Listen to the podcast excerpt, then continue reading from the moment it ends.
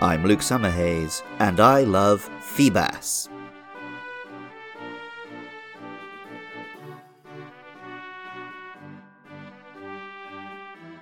Pokemon is full of glow ups.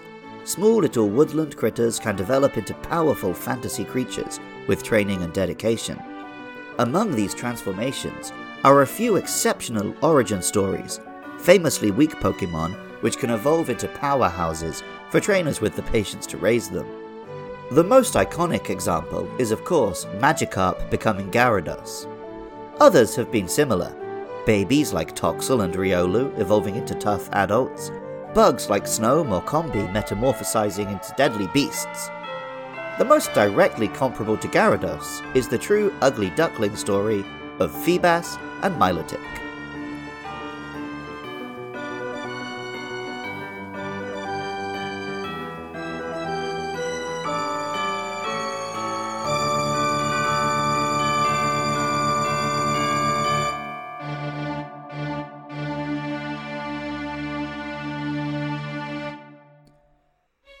Feebas is a little sad looking, round, brownish fish Pokemon. It has blue fins and protrusions, and big, sad clown lips. Pokemon Platinum tells us it is a shabby and ugly Pokemon. However, it is very hardy and can survive on little water. Feebas is statistically weak. Through leveling up, it learns only Splash, Tackle, and Flail. Overall, it really doesn't have a lot going for it. As Pokemon Ruby says, Feebas's fins are ragged and tattered from the start of its life. Because of its shoddy appearance, this Pokemon is largely ignored. The name, Feebas, combines feeble, describing its, you know, pathetic nature, with bass, the type of fish on which it's based. The Japanese name is Hinbas, with the hin part meaning poor.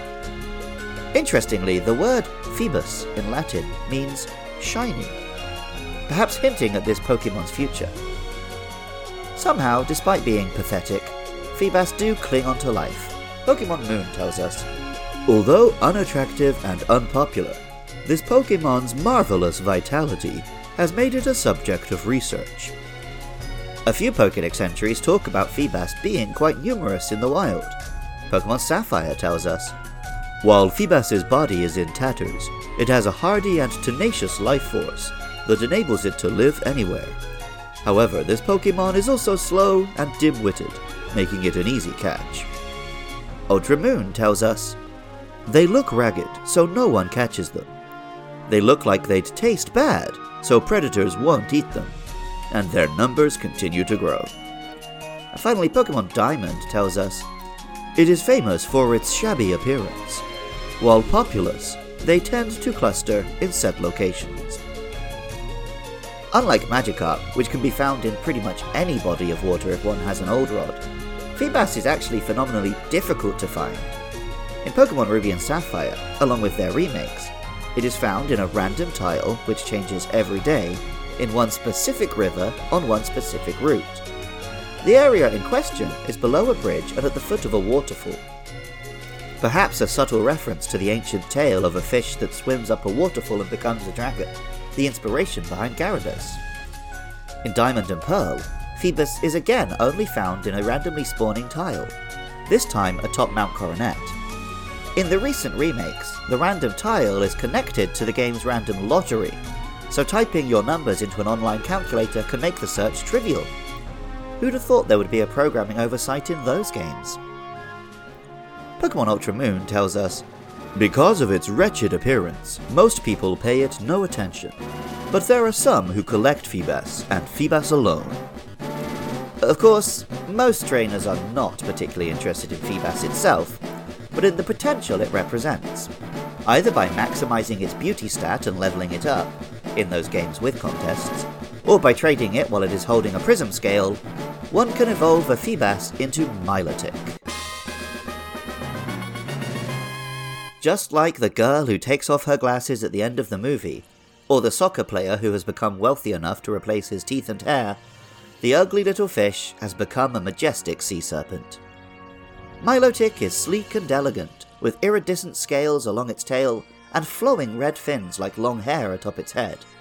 it brings to mind a beautiful mermaid, although not particularly humanoid, or an expertly groomed poodle at a dog show. Pokemon Ruby tells us Milotic is said to be the most beautiful of all the Pokemon. It has the power to becalm such emotions as anger and hostility to quell bitter feuding. Pokemon Sapphire tells us Milotic live at the bottom of large lakes. When this Pokemon's body glows a vivid pink, it releases a pulsing wave of energy that brings soothing calm to restless spirits. Pokemon Emerald tells us it is said to live at the bottom of large lakes. Considered to be the most beautiful of all Pokemon, it has been depicted in paintings and statues. The name Milotic or Milotic may be a reference to mirages and optical illusions, referring to the way it refracts light and allures people. It may also be a reference to the Venus de Milo, a renowned and beautiful statue. The Japanese name is Milokaross, perhaps referring to the Greek goddess of beauty, Charis. Like many Animal Crossing players, I was instantly reminded of Milotic when I caught an oarfish. The model in that game is particularly reminiscent of a Milotic, though the real animal is a clear inspiration.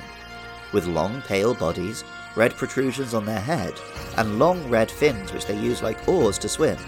The oarfish is a little uglier than Milotic, but with its great size and length, it isn't hard to imagine it being mistaken for a terrible sea serpent in ancient times. While Milotic was clearly made to be for beauty contests what Gyarados was for pure combat power, it's no slouch in a fight. In fact, Milotic and Gyarados are tied for the highest leap in stats for a single evolution. While Gyarados is all about attack, Milotic is a little more defensive, serving as a benchmark for the ever popular bulky water monster. It is ranked highly in various competitive tournaments, and the challenging final champion Cynthia uses one very effectively. If all of this podcast seems to have the message that you need to change to be worthy of love and affection, that's just not always true.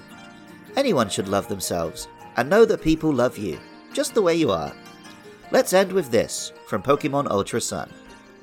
While Milotic is said to be the most beautiful Pokemon, trainers who like Feebas and have raised it are seemingly disappointed by Milotic. Music for Luke Loves Pokemon was composed by Jonathan Cromie. Artwork for the show is by Katie Groves.